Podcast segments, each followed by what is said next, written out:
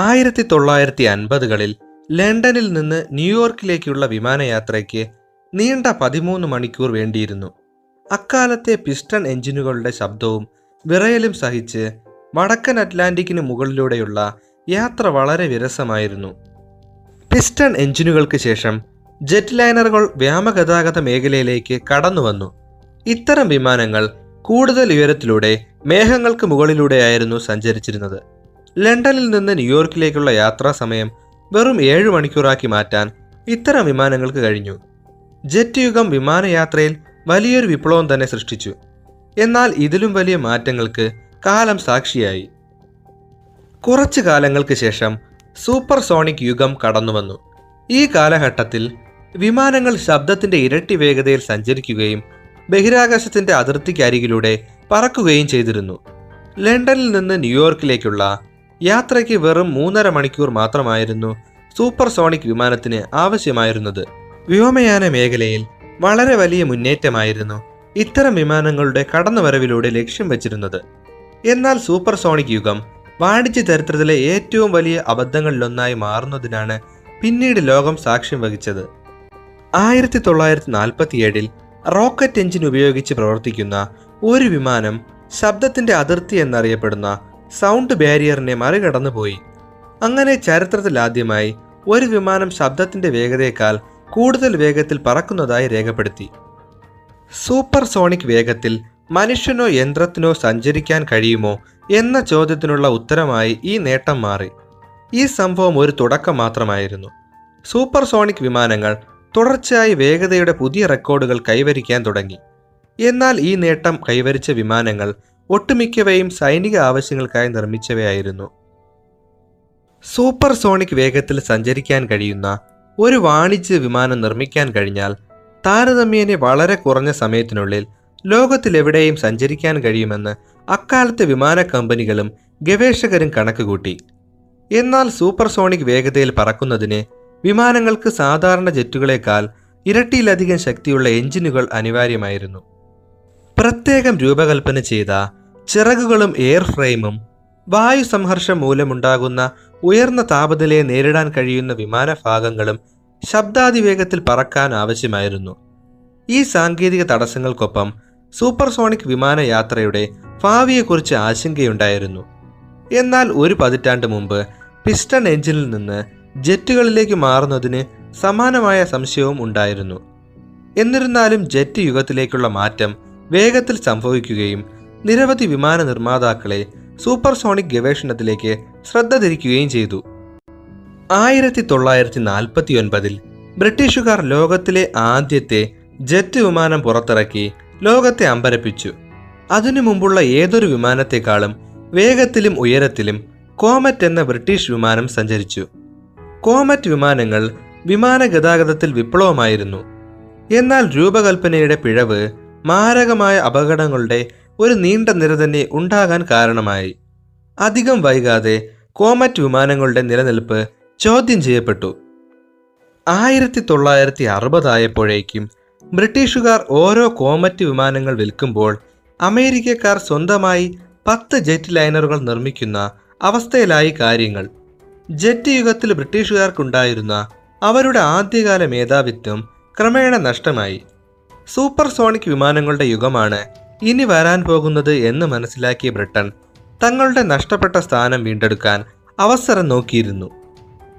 1961 British എഞ്ചിനീയർമാർ ഒരു supersonic വിമാനത്തിൻ്റെ ആദ്യകാല രൂപകൽപ്പന അവതരിപ്പിച്ചു. അതേസമയം ഫ്രഞ്ചുകാരും സമാനമായ ഒരു ആശയത്തിൽ ഗവേഷണം നടത്തുന്നുണ്ടായിരുന്നു. രണ്ട് ശ്രമങ്ങളും സാവധാനം പുരോഗമിച്ചു. എന്നാൽ 1962 ഇരു രാജ്യങ്ങളും ഒത്തുചേർന്ന് കോൺകോർഡ് പ്രോഗ്രാമിൽ ഒപ്പുവെച്ചു. ബ്രിട്ടനും ഫ്രാൻസും ഒരു കാലത്ത് വിമാന നിർമ്മാണ മേഖലയിൽ എതിരാളികളായിരുന്നു. എന്നാൽ അവർ പരസ്പരം ഒത്തുചേർന്ന് ഗവേഷണം നടത്താൻ തുടങ്ങിയതോടെ ലോകം മുഴുവൻ കോൺകോർഡ് പദ്ധതിയിൽ വിശ്വാസമർപ്പിച്ചു. സൂപ്പർസോണിക് വിമാനയാത്ര യാഥാർത്ഥ്യമാക്കുന്നതിനായി ആയിരക്കണക്കിന് ഫ്രഞ്ച് ബ്രിട്ടീഷ് എഞ്ചിനീയർമാർ ഒത്തുചേർന്നു.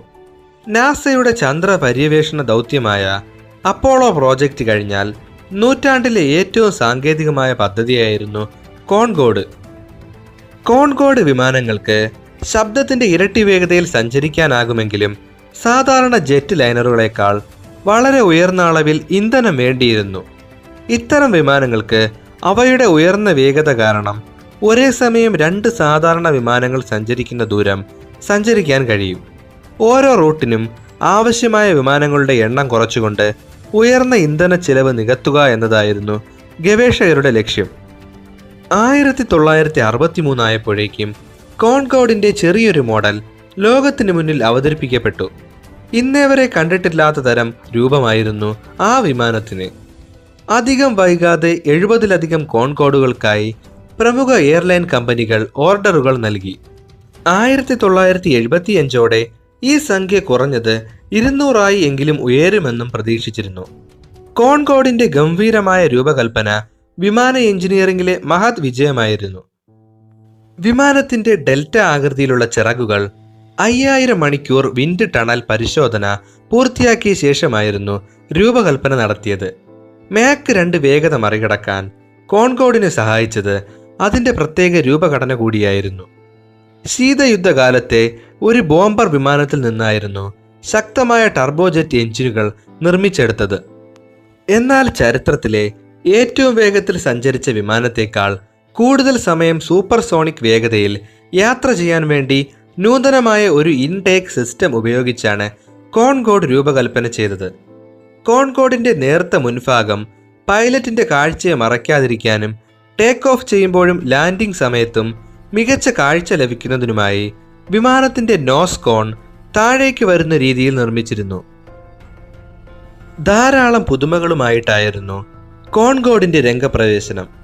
തുടർന്ന് 1967 ആയപ്പോഴേക്കും കോൺകോർഡ് എന്ന ആദ്യ സൂപ്പർസോണിക് പാസഞ്ചർ വിമാനം പൊതുജനങ്ങൾക്ക് മുന്നിൽ അനാവരണം ചെയ്യാൻ തയ്യാറായി.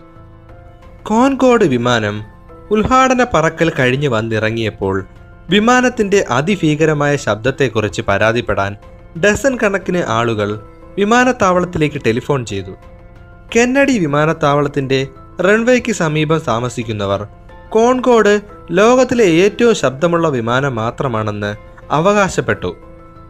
ടോക്കിയോ വിമാനത്താവളത്തിൽ അനുഭവപ്പെട്ട ഏറ്റവും വലിയ ശബ്ദത്തിൻ്റെ റെക്കോർഡുമായിട്ടായിരുന്നു കോൺകോർഡ് പറന്നുയർന്നത്.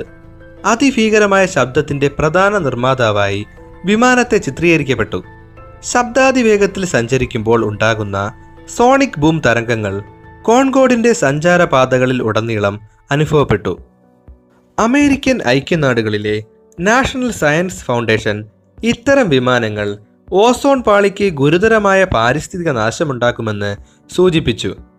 കോൺകോർഡ് എല്ലായ്പ്പോഴും പ്രത്യേകിച്ചും ഫ്രഞ്ച് ദേശസ്നേഹത്തിൻ്റെ ഭാഗമായി അവതരിപ്പിക്കപ്പെട്ടു. തുടക്കത്തിൽ തന്നെ കോൺകോർഡിൻ്റെ ഭാവിയെക്കുറിച്ച് ആശങ്കകൾ ഉണ്ടായി. 1970കളുടെ തുടക്കത്തിൽ കോൺകോർഡിനെതിരെ കടുത്ത വിമർശനങ്ങൾ ഉയർന്നു വന്നു. വിമാനം സർവീസിൽ നിന്നും പിൻവലിക്കേണ്ടി വരുമോ എന്നുപോലും സംശയങ്ങൾ ഉയർന്നു. കോൺകോർഡിൻ്റെ ടർബോജെറ്റ് എഞ്ചിനുകൾ അന്നത്തെ മറ്റ് ജെറ്റ് ലൈനറുകളുമായി താരതമ്യപ്പെടുത്തുമ്പോൾ ഇരട്ടി ശബ്ദം പുറപ്പെടുവിച്ചിരുന്നു. അതിതീവ്രമായ ശബ്ദം ലോകമെമ്പാടുമുള്ള പ്രതിഷേധങ്ങൾക്ക് കാരണമായി. എല്ലാ സൂപ്പർസോണിക് വിമാനങ്ങളെയും പോലെ കോൺകോർഡും സോണിക് ബൂമുകൾ സൃഷ്ടിച്ചു. സൂപ്പർസോണിക് ഫ്ലൈറ്റ് പാതയ്ക്ക് സമീപമുള്ള ജനങ്ങൾ ഉച്ചത്തിലുള്ള ശബ്ദങ്ങൾ കാരണം പരാതിപ്പെടാൻ തുടങ്ങിയിരുന്നു. അധികം താമസിയാതെ രാജ്യങ്ങൾ ഓരോന്നായി തങ്ങളുടെ വ്യോമാതിർത്തിയിൽ സൂപ്പർസോണിക് വിമാനങ്ങൾ നിരോധിക്കാൻ തുടങ്ങി. കോൺകോർഡ് വിമാനങ്ങൾ പാരിസ്ഥിതിക ആഘാതത്തിന് കാരണമാകുമെന്നതിന് കൂടുതൽ തെളിവുകൾ അവതരിപ്പിക്കപ്പെട്ടു. 100 കണക്കിന് കോൺകോർഡ് വിമാനങ്ങൾ സർവീസിൽ പ്രവേശിക്കുകയാണെങ്കിൽ ഉയർന്ന ഉയരത്തിലുള്ള സൂപ്പർസോണിക് ഫ്ലൈറ്റുകൾ ഓസോൺ പാളിക്ക് ഗുരുതരമായ ആഘാതങ്ങൾ ഉണ്ടാക്കുമെന്നതായിരുന്നു പ്രധാന ആശങ്ക. എന്നാൽ കോൺകോർഡ് പ്രോഗ്രാമിന് നേരിട്ട ഏറ്റവും വലിയ വെല്ലുവിളി അതിവേഗം വർദ്ധിച്ച ഇന്ധന വിലയായിരുന്നു. 1960കളിൽ കോൺകോർഡ് പദ്ധതിയുടെ തുടക്കത്തിൽ ജെറ്റ് ഇന്ധനം 1 ഗാലന് വളരെ നിസ്സാരമായ വിലയേ ഉണ്ടായിരുന്നുള്ളൂ. എന്നാൽ 1970കളുടെ പകുതി മുതൽ അവസാനം വരെ എണ്ണയുടെ വില അതിവേഗം കുതിച്ചുയർന്നു. മാത്രമല്ല, 1-ാം തലമുറ ജെറ്റ് ലൈനറേക്കാൾ 4 ഇരട്ടി ഇന്ധനം കോൺകോർഡിന് വേണ്ടിയിരുന്നു. അധികം താമസിയാതെ 1973ന്റെ അവസാനത്തോടെ മിക്കവാറും എല്ലാ എയർലൈനുകളും അവരുടെ കരാറുകൾ റദ്ദാക്കി. അതോടെ കോൺകോർഡിനു വേണ്ടി വളരെ കുറച്ച് ഓർഡറുകൾ മാത്രം അവശേഷിച്ചു. ഇക്കാലം അത്രയും കോൺകോർഡിന്റെ വികസന ചെലവുകൾ നിയന്ത്രണാതീതമായിരുന്നു. 1970-കളുടെ തുടക്കത്തിൽ പദ്ധതിയിട്ടിരുന്ന യഥാർത്ഥ എസ്റ്റിമേറ്റിന്റെ 10 ഇരട്ടിയിലധികം സാമ്പത്തിക ബാധ്യതയുണ്ടായി. എന്നാൽ കോൺകോർഡ് ഉടമ്പടി പ്രകാരം ഫ്രാൻസിനോ ബ്രിട്ടനോ പദ്ധതിയിൽ നിന്നും പിന്മാറാൻ കഴിഞ്ഞിരുന്നില്ല. 14 വർഷത്തെ നീണ്ട ഗവേഷണ വികസനങ്ങൾക്ക് ശേഷം കോൺകോർഡ് സർവീസിൽ പ്രവേശിക്കാൻ തയ്യാറായി. 1976 ജനുവരി 21-ന് 2 കോൺകോർഡ് വിമാനങ്ങൾ ഒരേ സമയം യാത്രക്കാരുമായി പറന്നുയർന്നു. ഇത് ചരിത്രത്തിലൊരു നാഴികക്കല്ലായിരുന്നു. എങ്കിലും ബ്രിട്ടീഷ് എയർവേസും എയർ ഫ്രാൻസും മാത്രമായിരുന്നു കോൺകോർഡുകളെ ഉപയോഗിച്ചിരുന്നത്. ഈ 2 എയർലൈനുകളും ദേശീയ ഉടമസ്ഥയിലുള്ളവയുമായിരുന്നു. ഇരു കമ്പനികളും വളരെ കുറച്ച് കോൺകോർഡ് വിമാനങ്ങൾ മാത്രമേ ഉപയോഗിച്ചുള്ളൂ. പുതിയ വിമാനങ്ങളുടെ നിർമ്മാണവും നിർത്തിവെക്കാൻ ധാരണയായി. പരിമിതമായ യാത്രക്കാരും ഫ്ലൈറ്റ് നിയന്ത്രണങ്ങളും ഉണ്ടായിരുന്നതിനാൽ വളരെ കുറച്ച് റൂട്ട് ഓപ്ഷനുകൾ മാത്രമേ ലഭ്യമായിരുന്നുള്ളൂ. കോൺകോർഡ് ടേക്ക് ഓഫ് ചെയ്യുമ്പോഴെല്ലാം ബ്രിട്ടീഷ് എയർവേസിന് പണം നഷ്ടപ്പെടുന്ന സാഹചര്യമുണ്ടായി. ആദ്യ കുറച്ച് വർഷങ്ങൾക്കുള്ളിൽ ബ്രിട്ടീഷ് എയർവേസിനും എയർ ഫ്രാൻസിനും സാമ്പത്തിക നഷ്ടമുണ്ടായി. 1980 ആയപ്പോഴേക്കും കോൺകോർഡ് വിമാനങ്ങൾ നേരത്തെ തന്നെ വിരമിക്കുമെന്ന് അഭ്യൂഹങ്ങൾ പരന്നു. ലോകത്തിലെ ഏറ്റവും ചെലവേറിയ ഗതാഗത മാർഗങ്ങളിലൊന്നിനെ സർക്കാർ നഷ്ടത്തിൽ മുന്നോട്ട് കൊണ്ടുപോകുന്നത് വിചിത്രമായ തീരുമാനമായി അക്കാലത്ത് വിമർശിക്കപ്പെട്ടു. എന്നാൽ നാടകീയമായ ഒരു വഴിത്തിരിവ് സംഭവിക്കാൻ തുടങ്ങിയിരുന്നു. 1980-കളുടെ പകുതിയോടെ ബ്രിട്ടീഷ് എയർവേസും എയർ ഫ്രാൻസും തങ്ങളുടെ കോൺകോർഡുകൾ പ്രവർത്തിപ്പിക്കുക മാത്രമല്ല, അവയുമായി എങ്ങനെ വലിയ ലാഭം നേടാമെന്ന് അവർ കണക്കുകൂട്ടിയിരുന്നു. അക്കാലത്ത് സാധാരണക്കാർക്ക് സൂപ്പർസോണിക് വിമാനയാത്രകൾ അപര്യാപ്തമായിരുന്നു. 14 കോൺകോർഡുകൾ മാത്രം അവശേഷിച്ചതിനാൽ വേഗതയേറിയ വിമാനയാത്രയേക്കാൾ പകരം കോൺകോർഡിനെ അൾട്രാ എക്സ്ക്ലൂസീവ് യാത്രാനുഭവമായി പുനർനാമകരണം ചെയ്തു. അതിസമ്പന്നരെ മാത്രം ലക്ഷ്യമിട്ടിരുന്ന ഈ പദ്ധതി വിമാന കമ്പനികൾക്ക് ലാഭം നേടിക്കൊടുക്കാൻ തുടങ്ങിയിരുന്നു. 1980-കളുടെ പകുതിയോടെ കോൺകോർഡിന്റെ ടിക്കറ്റ് വില 1970-കളിൽ ഉണ്ടായിരുന്നതിൽ നിന്നും ഇരട്ടിയായി ഉയർന്നു. ഒരു ഘട്ടത്തിൽ ലണ്ടൻ മുതൽ ന്യൂയോർക്ക് വരെ സഞ്ചരിക്കാൻ ഇന്നത്തെ ഡോളറിൽ $20,000 വരെ ചിലവായിരുന്നു. വിമാനയാത്രയിൽ വിപ്ലവം സൃഷ്ടിക്കുന്നതിൽ കോൺകോർഡ് പരാജയപ്പെട്ടെങ്കിലും സെലിബ്രിറ്റികൾക്കും അതിസമ്പന്നർക്കും സേവനം നൽകുന്ന ലാഭകരമായ പുതിയ വാണിജ്യ മേഖല വിഭാവനം ചെയ്തു. വിരലിലെണ്ണാവുന്ന വിമാനങ്ങൾ മാത്രം ഉള്ളതിനാൽ പരിസ്ഥിതിയെക്കുറിച്ചും ശബ്ദത്തെക്കുറിച്ചുമുള്ള പൊതുജനങ്ങളുടെ ആശങ്ക ക്രമേണ ഇല്ലാതായി. തുടർന്ന് 3 പതിറ്റാണ്ടോളം കോൺകോർഡ് ബ്രിട്ടീഷുകാർക്കും ഫ്രഞ്ചുകാർക്കും അഭിമാനത്തിൻ്റെ പ്രതീകമായി പ്രവർത്തിച്ചു. എന്നാൽ അതിൻ്റെ ഗവേഷണവും സേവനവും പോലെ തന്നെ കോൺകോർഡിൻ്റെ അവസാന കാലങ്ങളും സങ്കീർണമായി തീർന്നു. റൺവേ അവശിഷ്ടം മൂലം 2000 ജൂലൈയിൽ ഉണ്ടായ ഒരു ദാരുണമായ പൊട്ടിത്തെറി കോൺകോർഡിൻ്റെ കുറ്റമറ്റ സുരക്ഷാ റെക്കോർഡിനെ കളങ്കപ്പെടുത്തി.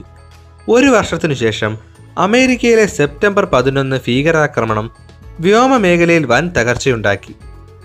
തുടർന്ന് സങ്കീർണവും കാലപ്പഴക്കവുമുള്ള വിമാനങ്ങൾ പരിപാലിക്കുന്നതിന് ധാരാളം വെല്ലുവിളികളുണ്ടായി. 2003-ൽ 27 വർഷത്തെ സേവനത്തിനു ശേഷം ചരിത്രത്തിലെ ഏറ്റവും മഹത്തരവും ആകർഷകവുമായ കോൺകോർഡ് വിമാനങ്ങൾ എയർ ഫ്രാൻസും ബ്രിട്ടീഷ് എയർവേസും സർവീസ് അവസാനിപ്പിച്ചു. അതോടെ നൂറ്റാണ്ടിലെ ഏറ്റവും വലിയ വ്യോമയാന പദ്ധതിയുടെ അധ്യായം അവസാനിച്ചു.